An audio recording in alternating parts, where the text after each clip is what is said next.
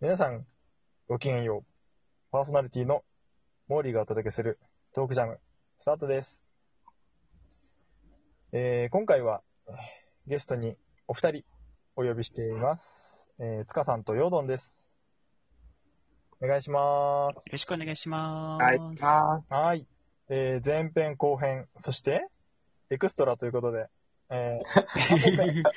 伸びたね。いましたが、なかなかね、議論もなんか白熱して面白い感じなんで、このまま3本目取っちゃうということで、お届けしたいと思います。はい、今回のテーマはね、生き方が多様化してますよということで、まあ何を選んでいいのか、どういう生き方が正しいのかわからないっすね。そういう感じの悩みを漠然と抱えてる人も多いと思うんだけど、そういった中で本当に大事になってくる本質的な価値観ってなんだろうねっていうのをちょっと問いたいと思います、二人に。本当のところ何が大事なの？愛なの？お金なの？社会的地位なの？それすらかなぐり捨てて家族なの？とかね。まあ思ったことざっくばらにいろいろ聞いていこうと思うんだけどさ。じゃあ塚さんにちょっと思うところ、これから大事になってくる、まあ基本的だけど大事な価値観っていうのをちょっと聞いてみたいかな。そうだね。正直多分答えないんじゃないかなって思うけどね。っていうより人それぞれ違うかなっていう感じだね。じゃあね、質問を変えようか。これからはその価値観だと厳しいよっていうような考え方とかあったら教えてほしいんだけど。そうね。そしたらね、物と地位を得ることに集中するっていうのはちょっともうこれは終わったなっていう感じだね。そういう時代は終了したって言っていいと思うかな。例えばどんな感じかな。そうだね。やっぱりさ、お金が得られれば幸せとかさ、上の地位に行ければ幸せとか、何々を手に入れたら幸せとか勝ち組だとかさ、そういったことだよね。結構幸せを図る上では、割とみんなが口にするしやすいワードだよね。そう。わかりやすい。なんでかっていうと、やっぱり、物がね、溢れすぎちゃってる世の中だからさ。とするとさ、やっぱり、その先、物を得た次のステップっていうのが大事になってきて、それがやっぱり自分の心を満たす。そこかな。それもやっぱり、自分だけがいいわけじゃなくてさ、自分だけがいいっていう状態やると、やっぱり回り回ってね、後で、やっぱりね、周りに誰もいなくなっちゃったとかさ、誰もついてきてくれなかったとか、やっぱりそういうふうなことになっちゃうから、まあ、本当に物に固執しないことだよね。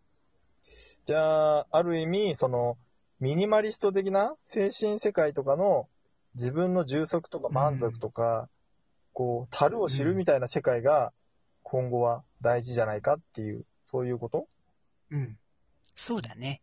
で、自分だけじゃなくて、要は周りにいる人たちも一緒にっていう感じだね。それも含めて、かな。なんかすごい、なんか国連でスピーチできそうな深い内容だね。いや、誰でも言えると思うけどね。でも、まあ、新しい時代って多分そういう形なんだろうなって思うよね。やっぱり物質とかお金を優先じゃなくて、そういった精神性とかを大事にする生き方ってことだよね。そうだね。そうか。じゃあ、そういったところで精神性の話もね、やっぱり出てくると思うんだよ。で、そこで気になるのがさ、結構そういう精神性とかレベルが高い話をさ、したときに、そういったところに登ってこない人たちがさ、いると思うんだよ。例えば、教育の機会だったり、社会的にどっちかっていうとちょっと貧しい部類に入っちゃう人とか、あとは情報弱者って言われるような人とか、そういう人たちは一体どうしたらいいんだと思うかね。陽動にその辺もいろいろ聞いてみたいんだけどさ。はいはいはい。そうね。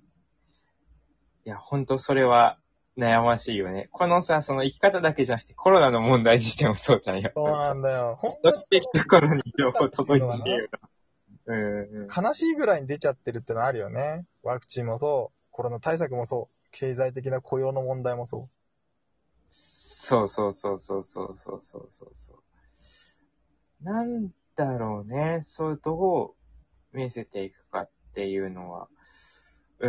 なんかありきたりな言い方になってしまうけど、まあなんかなんだろうな。やっぱり、まあコロナで言ったらプロセスの透明化みたいなさ、やっぱりさ。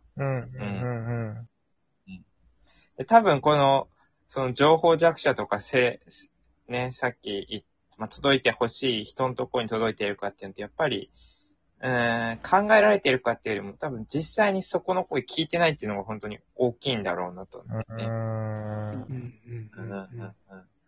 だから、そういう機会を、まあ、それこそこの間の、ね、なんかどっかで炎上しちゃった話ではないけれども、やっぱり知るっていうことは、まあ確かに一つのね、方法として、大きいのかなとは思うよね。そういう、なんだろうね、情報だったりとか、まあそういう機会とか、教育も含めた、そういうチャンスが少ないっていう感じなのかな。そうね。両方だろうね、その環境要因的なところ、まあチャンスも含めた環境要因的なところと、で、それで育ってるから、そういう考え方をそもそも持たないというかね。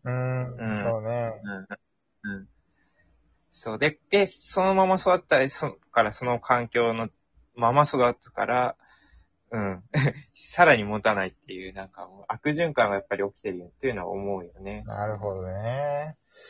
だからこう、なんだろうね、社会的な構造で言うと、お金持ちがさ、そういう人に富を再分配するとかさ、まあ、税金っていう形で社会福祉に回すとか、教育だったら、NPO 法人の人たちが、こう、教育の機会がなかった子たちに、こう、教育の、そういう、まあ、なんていうの、教える先生役になったりとか、本を寄贈したりとか、いろんな活動やってたりするけど、うちにそうやって、集まってるところから、不足なところにこう、分配していくっていうのを、やるしかないのかね。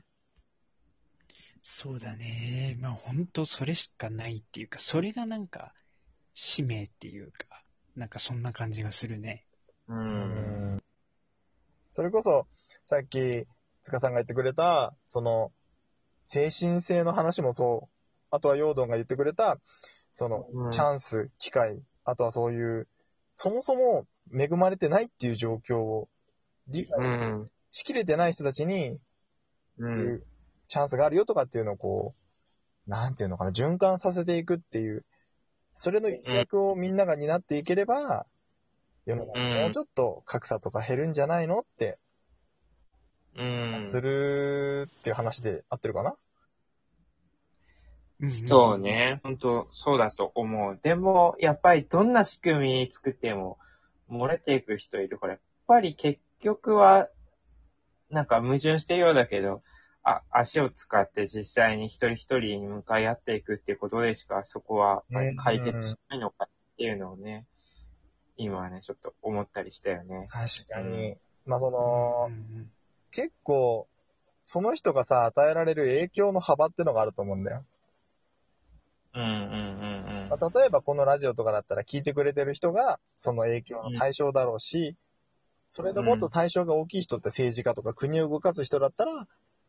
法律とかさ、制度を作ってダイナミックにやるだろうけど、やっぱり個人が与えられる影響の中で、こう、それぞれが、なんていうんだろう、前に進んで、そういう、届けるべき人に届けるっていうことを続けていくっていうのが大事なのかなっていう感じだよね。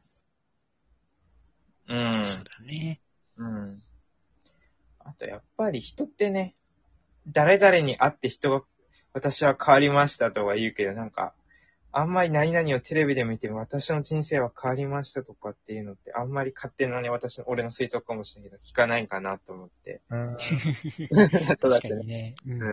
だから俺は、まあそういうのを言わせるんじゃなくて、もうなんか背中で見せたりとか、実際にやってる活動の中から感じてもらうしかないんじゃねえかなって思ってんだよね。